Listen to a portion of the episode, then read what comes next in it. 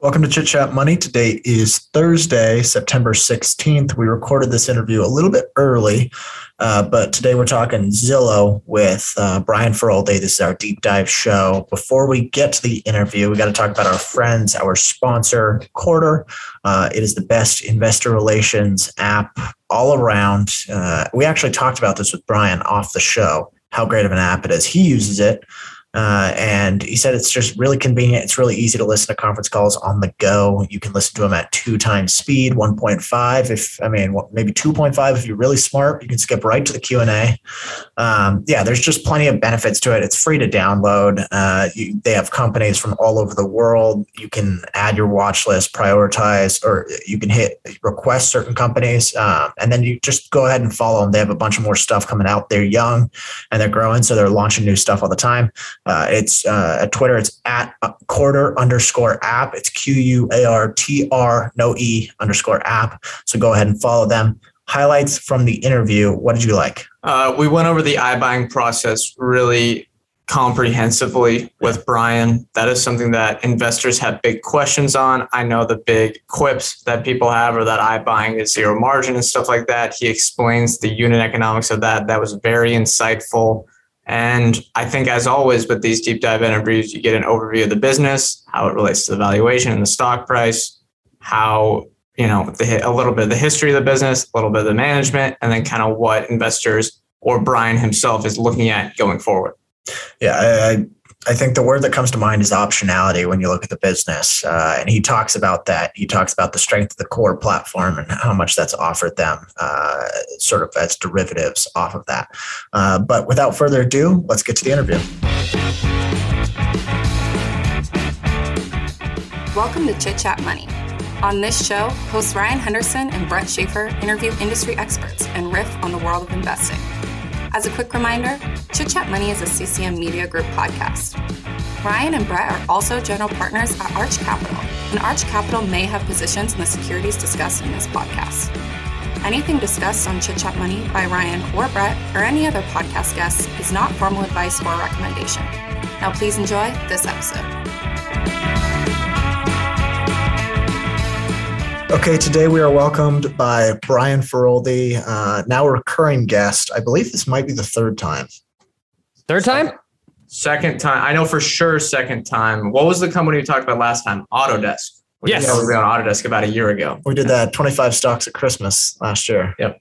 Uh, but today we are talking Zillow. Before we get to that, you recently started, maybe it wasn't that recent, but your YouTube page. How has that been going? Really good. Uh, I started it uh, a couple of months ago just as an experiment, basically a repository place for me to throw all the interviews I did, such as this one right here, and it uh, it took off pretty pretty well, and it's since become a place that we go to to do stock analysis. And YouTube has become a phenomenal resource for teaching people how to do a stock analysis, like in real time, showing them how to open an SEC filing, how to look at a Glassdoor rating, etc. So I love it. Yeah, I love how you guys open up the SEC filings because saying all the terms, you know, some people that uh, it can be overwhelming at first, but if you show where to actually look, that that can be super helpful. All right, uh, I guess we're getting into Zillow then. So just uh, at a high level, why do you like the company, and maybe explain what they do a little bit? I think that most people are probably familiar with Zillow. I mean, if you're a renter, or certainly if you are a homeowner, you've gotten those emails saying, here's what your house is worth. Here is your uh, Zestimate. Uh, but I've been an investor in Zillow for at least uh, six years now. And the reason I like it is it checks a ton of boxes in what I look for in a, in a, in a great investment. Um, it is got a great brand. I think almost every homeowner in America is familiar with the name uh, Zillow. And if you're not, they have over 200 million people that visit their website, unique visitors to their website uh, every month. So the odds are very good that uh, your listeners know. Uh, but um, they are becoming the go to real estate platform anything related to the U.S. Uh, housing market. So it's a platform that is used by buyers, uh, by used by sellers. If you're a renter, if you're looking to borrow, if you are an agent, they have built out a suite of products that all relate to the housing market, which is a multi-trillion dollar industry. And they have a lot of ele- different elements of the business. Um, can you go into detail on some of the important ones, and then how maybe do they make money? Because I know people know how the consumer interacts with it, but then how does Zillow, you know, have a business on top of that? Yeah, it's kind of got a Facebook esque feel to it where if you are a homeowner, there's no doubt you've been to Zillow's website to check out your home, maybe to update the page, but you are you are not the you're not the customer. Uh, they do have some tools that allow um, Zillow to to monetize you. For example, if you're interested in getting a mortgage or or connected with an agent, they can monetize you that way. Uh, but you are really the product. Uh, the customer, the core legacy customer of Zillow has been agents. Agents can go real estate agents can go on Zillow and they can bid to have their name put next to uh, properties in certain geographic uh, zip codes. And because of the extreme volume of consumers that are going to Zillow that are likely either looking to list their house or to buy a house, um, those are very, very high quality leads that agents are willing to pay up to get, get access to. So that is the historic way uh, that Zillow uh, made money. And that was the primary way that the company made money many, many years ago. Since then, they've offered a number of uh, ancillary services on top of there. So you can get uh, a mortgage uh, through there, you can get a rental through there. They have closing services. And one of the most recent and exciting ones that they've gotten into is the iBuying service, where you can actually sell your home to Zillow. And that makes the home selling process dramatically simpler. How did the how do they make money on the renters side? Because uh, I know they own what is it, Trulia? Uh, is that the is that that's yeah? The, right? Zillow has been fairly acquisitive over the last um, uh, couple of years. They, they have a number of properties under their name. Uh, Zillow is the, the obviously flagship product, but they also bought uh, Trulia uh, several years ago, which is a that was a massive uh, deal for the business. Zillow was number one, Trulia was number two uh, by by market share, and they combined under one one roof. They also own um, a couple other companies like uh, Street Easy and Hot Pads, but it's just kind of like it's, it's similar to like a rent.com website where it's just a bunch of listings uh, for rental properties. And if you go there and you, you book a property, uh, Zillow gets a commission on that. Okay, makes sense. And then what segment, I guess, do you uh, think has the most promise for the business over the long run? Is it that iBuying, or do you think their core platform is still going to kind of drive returns over the long term? In general, I'm a huge fan of investing in companies that have clear signs of optionality in them. And optionality is just a fancy way of saying businesses that can morph over time and open up new revenue opportunities for themselves that dramatically expand uh, their market opportunity. So when I first invested in this business uh, several years ago, the primary moneymaker uh, was that premier agent business, again, where they were selling uh, basically ads uh, and connections uh, to agents who are willing to pay up. That is still a major revenue source for the company, and it still continues to grow at a rapid pace um, even today. What I like about this company is that is a high margin, dependable business, and the company has been taking all of the profits from that to build out these other businesses and it's been getting into the the iBuying um, business but they which they call zillow offers so if you are a, a homeowner and you've ever gone through the process of buying or selling a home you know how unbelievably painful it is to try and get your home in um, in uh, in housing market ready. Then, even if you can find a buyer, uh, which is a, a, pain in the butt, you have to negotiate the closing date and the time. Then you have to move all your stuff out, and you have to find a new place to live it's a nightmare. Uh, iBuying services, uh, such as those offered by uh, Zillow, um, Opendoor, and uh, and Redfin, really dramatically simplify that process. Where you, the homeowner, uh, are getting basically a guaranteed uh, sale price. You get to pick the closing date, and it just you don't have to fix your home. You don't have to move out. Everything is the whole entire process is made dramatically simpler. In exchange for that ease of use, you sell your house at a discount. Um, and there are lots of people that have been proving willing to do that in exchange for the flexibility of not having to deal with any of the hassle that comes with selling a house. Uh, this started as an experiment for uh, Zillow uh, several years ago, where they started to buy and sell houses uh, in markets, basically sight unseen. They're just using their own Zestimate on it, and then they invest capital into that house to uh, to fix it up and then to relist it uh, with their agents and see if they could turn it into a a profitable business that experiment seemed to have gone well enough that the company has since committed to expanding the number of cities that it's offered dramatically. And they think that's going to be a major, major profit driver for the company moving forward. Yeah, that's what I was going to ask was do they just go city by city and put like refurbishing teams in those cities so that they can like fix them up? Uh, and it sounds like that's what they do. Uh, the question that comes to mind for me, it sounds like they have products or solutions span across the entire transaction process. Mm-hmm. Uh, how susceptible is the business? And I didn't jot this question down, but is it at risk of flowing with sort of the cycle of real estate in general? Like, is it something that does a lot better when real estate is hot? Or, I mean, how does it compare to that macro environment, I guess? So that would be kind of like best case scenario for investors like 15 years from now. The only way that that could happen is that this is a remarkably successful uh, product. Right now, this is such a new uh, a new business, and it's so minuscule when compared to the total volume uh, of sales. I don't have the exact number in front of me, but I believe it's somewhere along the lines of 10 million houses are bought and sold in the U.S. any given year. Obviously, that fluctuates um, up and down, but for uh, for perspective Last quarter, Zillow purchased 3,800. So okay. th- if they, if they what, uh, 10 exit and then 10 exit again, maybe they'll be at 1%. Uh, so the chances of them, uh, in order for them to be influenced by the general uh, real estate market um, and the seasonality of it, uh, they will have to be, they will have to substantially grow that business from here. Okay, what, or go ahead, Ron. Oh, I was gonna say, what about like the core platform, the agent partners? Is that susceptible at all to like the uh, ebbs and flows of the real estate market, or is it kind of more recurring? Yeah, certainly. I mean, 2020 was a very disruptive year uh, for the business. The housing market basically came to a standstill in the early part of the year, and then it just skyrocketed in the back part of the year. Uh, Zillow, like many other companies in its position, uh, stopped buying houses at that time. They basically paused it and they worked off their inventory. So, what happened to their cash flow? It soared, right? Yeah. They had they had the ability to have soaring cash flow. Uh, what's happening today is the exact reverse. They are now buying more houses in a quarter than they're selling. So what's happening to their cash flow?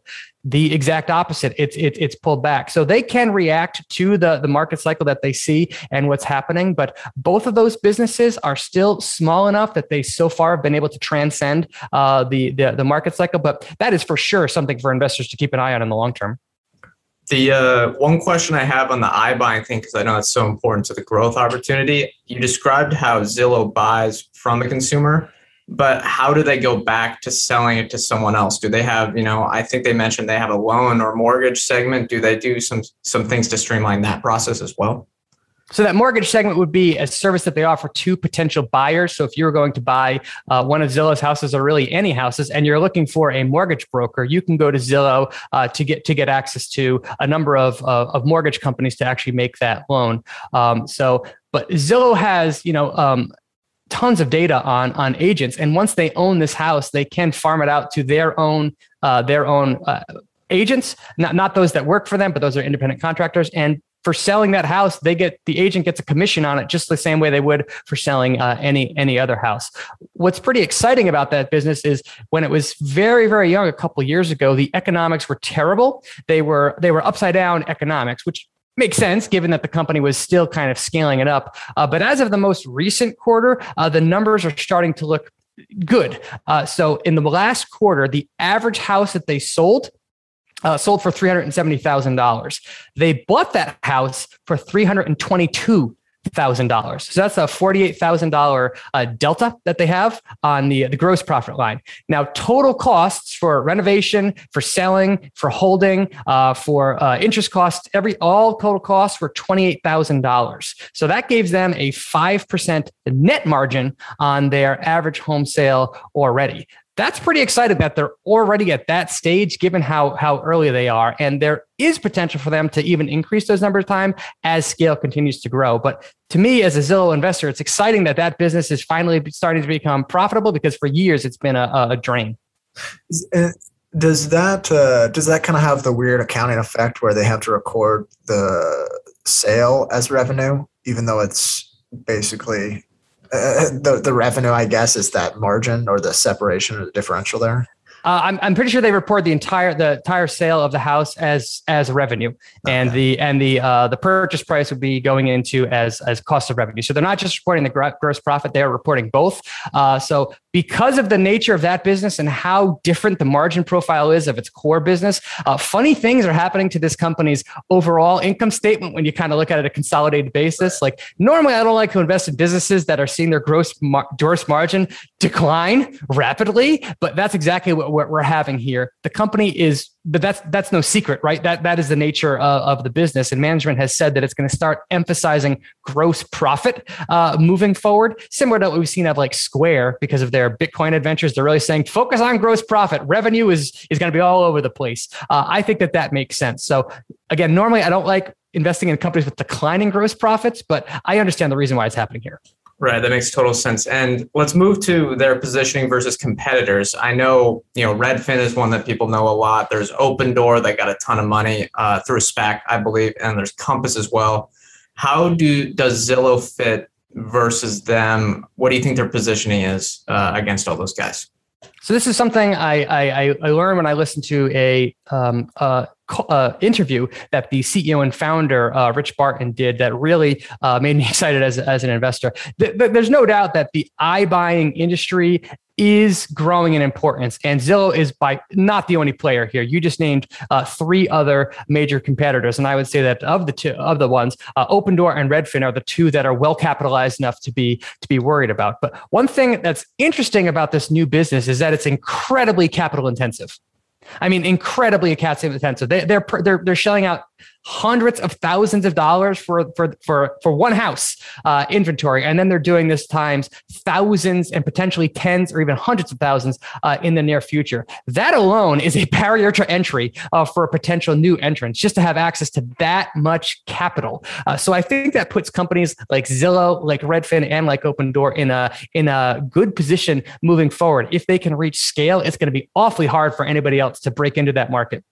But uh, overall, with the competition, I'll say two things. One, the entire iBuying industry is so minusculely small when compared to the total volume of housing sales. I think this is one category where there won't be one winner. I think all three of them, uh, there, there's plenty of, uh, of, of opportunity for all three of them to grow and win. But two, the thing that really struck home with me is what Rich Barton said. He says Zillow has an unfair advantage. We have the most traffic in the industry by far. So we can take all that traffic that we get from our core Zillow properties, which again is over 200 million monthly active users. Uh, in fact, it was 245 million monthly unique visitors uh, in July alone. That's like 70% of the entire American population that visited Zillow.com uh, in, in, in July of this year. But that gives them a lower customer acquisition cost than anybody else. Yeah, I read somewhere that they uh, the term Zillow is uh, searched for more than real estate. Yes. Is that on the 10K? Isn't that crazy? Isn't that crazy? Uh, yeah. Reminds me of like dual Duolingo. I recently did uh, some research on Duolingo, and the term uh, Duolingo was learn was searched more than the term learn Spanish. Huh. So how much? That's a, that's a sign of a good brand. Yeah, it sounds like that's a huge advantage. Do you? Uh, why couldn't someone replicate that, or could someone? Or I guess maybe a better question is, would someone replicate it? Uh, but potentially, I mean, if you've been following Redfin at all, there's no doubt that they are following in Zillow's footsteps. They have a slightly different business model where they employ the agents directly, and they seem to have a nice offering. And they every month they report their uh, their market share, and that's continually uh, stepping up over time. So those two businesses are comparable. But when you think about what it takes to get access to all of the data, keep in mind that there are MLS, there are multiple listing services or MLSs all over the United States, and just buying and aggregating the data from all of them uh, is a bit of is a bit of a headache. Uh, companies like Zillow have been doing this now now for 15 years. So I would say that they have a data advantage, but in the long term, I think their most sustainable advantage is just their their their brand name. It's just synonymous uh, with with the category. Same way it would be like, okay, if we started our own social network, how the heck are we going to compete with Facebook and, and Instagram? It would have to be something spectacularly different. And I just have a hard time seeing another company doing that. Does Zillow have? You said I know they partner with the agents, but do they have their own agents at all, or is it all kind of outsourced to those partner agents? I'm almost positive it's, it's outsourced to those part their, their partner agents. Um, I know that that's different than Redfin. Redfin employs the agents uh, directly, and they are essentially uh, employees. Uh, Zillow, Zillow does, to my understanding, uh, Zillow does not do that. I think we should have a quick ad break, and then uh, we've got more uh, questions on the back half. This episode is brought to you by KPMG. As a business leader, how can you innovate, build trust, and move forward in a digital era? KPMG can help by bringing together the right talent and technologies, generating insights that spark opportunities. To explore their thinking, visit read.kpmg.us/opportunities.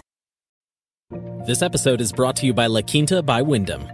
Here you are, miles from home and ready to start your vacation. Good thing you're staying at La Quinta by Wyndham. They have free high speed Wi Fi to stream all your favorite movies. And in the morning, get fresh waffles with their free bright side breakfast. Or squeeze in a workout at their fitness center. Either way, you're ready to conquer the day. Tonight, La Quinta. Tomorrow, you triumph. Book your stay at lq.com. Okay, welcome back in. Next thing I kind of wanted to hit on is just the management and ownership. You mentioned uh, Rich Barton briefly. I know he's the CEO. Is he also the founder? Um, and then I guess just generally, what do you think of uh, him as the CEO? Is it important to your investment thesis here? Rich Barton gets two thumbs up from me. For those that are unfamiliar uh, with Rich Barton, uh, he founded another company that you may have heard of, Expedia. Uh, so he has a history of founding successful internet-based companies that disrupt industries. In Expedia's case, it was travel. Uh, in Zillow's case, it's going to be uh, real estate. Uh, so he was already rich prior to founding to founding uh, to founding um, Zillow, uh, and he still has a substantial stake uh, in the business. So, as of the most recent proxy report, he owns uh, 7.5 million shares, which at current prices is over 300 million dollars. And this is a company that has dual uh, multiple uh, share classes. So, his voting power he he has about 30 percent voting power just himself. Another important executive to, to think about is a guy named uh, Lloyd Frink. Uh, he has also been at the company for a long time. He's the company's executive uh, chairman. He himself owns 5.6 million shares, which is also worth over 500 million dollars. But like like Barton, he also has super voting shares, so he has a 20 percent uh, voting power. So those two uh, executives uh, who have been been in the business for a long, long, long time control about half of the total voting power. And with with things like that, I, I. Okay, does he have skin in the game? Uh, yes. Does he have a history of doing well? Well, if you followed Zillow stock since it came public, uh, you you probably have a smile uh, on your face. And then how do do his um uh, employees like him? Well, he's got a 96% CEO approval rating, and Zillow itself gets 4.3 stars out of five. So Rich Barton checks a lot of boxes for me. Okay. And uh, what about, I guess, how big is the business? Do you want to talk kind of about the valuation and the financials a little bit, just to give the listener some context? Is it growing? Um, and then just what does profitability look like for them? Yeah, so Zillow is still in high growth mode. Obviously, 2020 was a weird comparison year just based on the nature uh, of the business. And the other thing that people, uh, investors have to keep in mind is the the margin profile of the business is changing dramatically. So revenue growth is going to be extreme uh, if as the iBuying business uh, as the iBuying business continues to ramp up. For example, uh, next year they're expecting Wall Street's expecting almost 50% revenue growth um, uh, f- for the business. However, it's really going to be well, how fast is gross profit growing that we as investors should really focus on um, uh, and care about. Now, because of that, and because of the nature of the the iBuying business, uh, the price to sales ratio is going to be misleading on this company. You can't just take it and compare it to like a high growth uh, SaaS company and say, well, those two are comparable because again, the margin here is going down and trending probably to settle around I don't know, somewhere around 20, 30% uh, in, in, the, in the grand scheme of things. Whereas, you know, you compare that to a high growth uh, SaaS company with an 80% gross margin, of course they're going to trade at different price to sales uh, ratios based on that. But if you look at the price to sales ratio, it's currently uh, under six, um, which is, you know, reasonable, I would say. But uh, the price to earnings ratio, company does have a PE ratio that you can actually look at. Uh, its forward PE ratio right now is about 63. Once again, I would argue that this company is not yet fully optimized for uh, long term profitability. So that number is a bit inflated compared to what the real earnings power of this business is. But right now, I don't think this is like insanely expensive. And what is, uh, how does their cash flow kind of deviate? So when they when they're like a net buyer on Zillow offers, does that really kind of tank their cash flow? Am I getting that right? Yes. Okay. Oh yeah, cat, cat, cat. This is a business that's going to be yet another case study in the difference between net income and free cash flow, um, and it's really based around the iBuying business. Again, the iBuying business is incredibly capital capital intensive. Um, so last last quarter they they uh, bought 1,800 more homes uh, than they sold. So that's 1,800 uh, times what was their purchase price? $322,000. That's a lot of cash uh, that's going that's going out the door. Um, normally that really bothers me. I don't like seeing a big discrepancy between free cash flow and, and net income. And when choosing between the two, I'll take free cash flow every single time. I think offsetting that is the fact that if Zillow wanted to become free cash flow positive at any time, it could. And we saw exactly that happen in Q1 and Q2 of 2020 when the world, you know, was falling apart. It said, "All right, we're stopping buying homes," and then free cash flow just absolutely uh, skyrocketed. But again, that is something that I think is a long term barrier to entry for anybody else that wants to get into this business. You need a ton of capital to do so. Right. And one question I think we have on the offers is do you do they give any color on the turnaround time between buying and selling? Because if that can compress over time, that would theoretically help help um, you know the working capital improve. Yes, I don't know that off the off the top of my head. So, but I, I think that's something that you could look up. Does it in like the when I hear about the Zillow offers business and just the iBuying in general, the first thing that comes to mind is like they're holding these uh, essentially a bunch of homes on their balance sheet at one time. Do you think that adds some risk to the business? Um, or I guess we just talked about. Or what are the risks? If, yeah, if what, what if are the risks there? associated with that? Yeah, the risks is that Zillow offers doesn't work out. I mean, make make no mistake, this is a massive business model shift, and the company hasn't yet proven out over a long period of, over a long period of time uh, that it can that it that it can work. Uh, in some ways, it reminds me of of Netflix a few years ago when it really started to invest heavily in its own uh, streaming and um, and uh, internal production capabilities. We saw a massive discrepancy for years between net income and free cash flow because doing so was incredibly capital intensive. Uh, Zillow is still in that early part of the cycle where it's probably going to be free cash flow negative uh, for quite some time as it ramps up. I hope eventually uh, it reaches a tipping point where it has enough scale where that cash flow balances out and then it can grow um, itself. But again, that's the reason why I like this business versus Redfin and uh, versus Opendoor is it has that cash cow um, uh, internet media and technology, the premier agent business that can kind of fund all the development, uh, all the build out of the of the Zillow offers business. But make no mistake, this company does not have a long operating history of the making the iBuyers business work. That is a massive risk for investors. Is is the premier agent business or the IMT part is that still growing? Yes. Uh, okay. All right. All right. And uh, okay, one more. Do okay. You talked about iBuying. That's the one that you know most investors are aware of. That's the big growth opportunity. Are there any other segments of the business that investors should be aware of before investing in this company?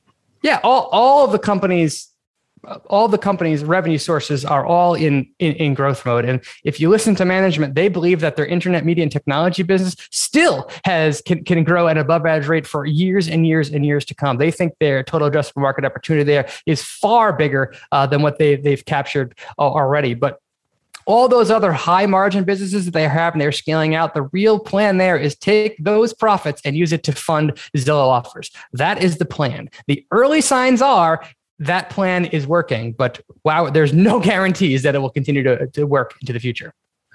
So one question that comes to mind then for me is that let's say the the three well capitalized players like Opendoor, Redfin, and Zillow, uh, they all start to go full growth mode on the iBuying process. Does that start to I, I think the part that excites people is that they can buy these homes at a discount um, and then obviously sell them for more.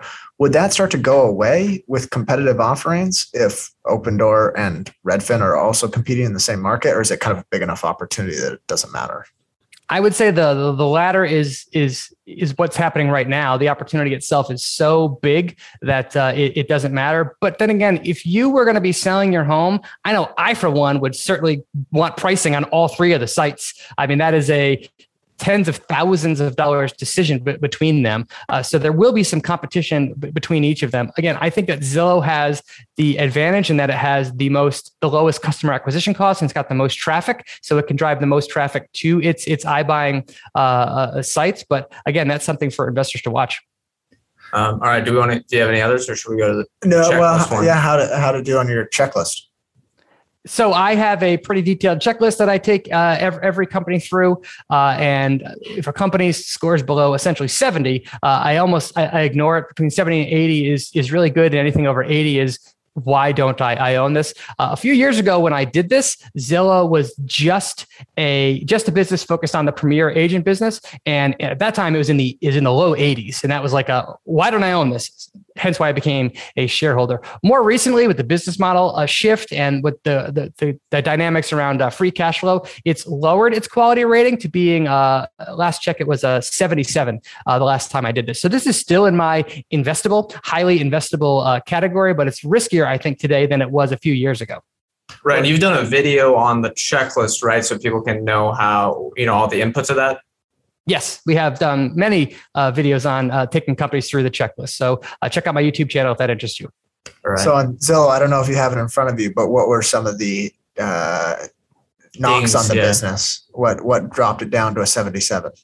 Uh, the biggest one there was a shift in free cash flow. Uh, so they were formerly producing lots of free cash flow and growing it uh, rapidly. Now, because of the dynamics of the iBuying business, their free cash flow uh, is, is, negative. The other thing that I don't like is the company's uh, the dilution rate has been pretty high on this business. Part of that is due to their acquisition strategy and some of the acquisitions they've made in, in their past. And another part is just uh, stock based compensation. Uh, those are the two biggest categories that I knocked them for. Um, uh, on on this round, but still, this company still checks a lot of boxes for me. Yeah. So what's in your mind? You know, they're doing this business model transition at this time period. What's the biggest threat to the business? What could go wrong for investors over the next, you know, three to five years, or or just as shareholders?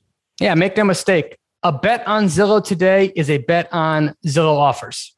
Period for this company, for this investment to work out, the company has to continually grow that business and do so while pr- producing profits.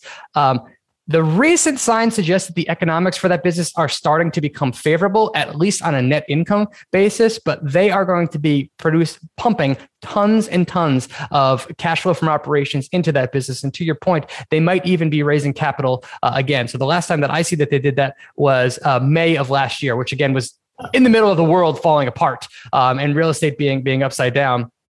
Um, so that that is that that makes this a high quality yet risky risky risky stock because that if this thing is going to multi-bag, Zillow offers worked out. Uh, if it's going to underperform, it's because Zillow offers didn't work out. Period.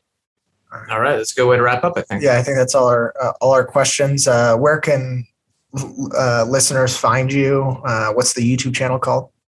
YouTube channel is called Brian Feroldi, and uh, I'm most active on uh, on Twitter, which is at Brian Feroldi.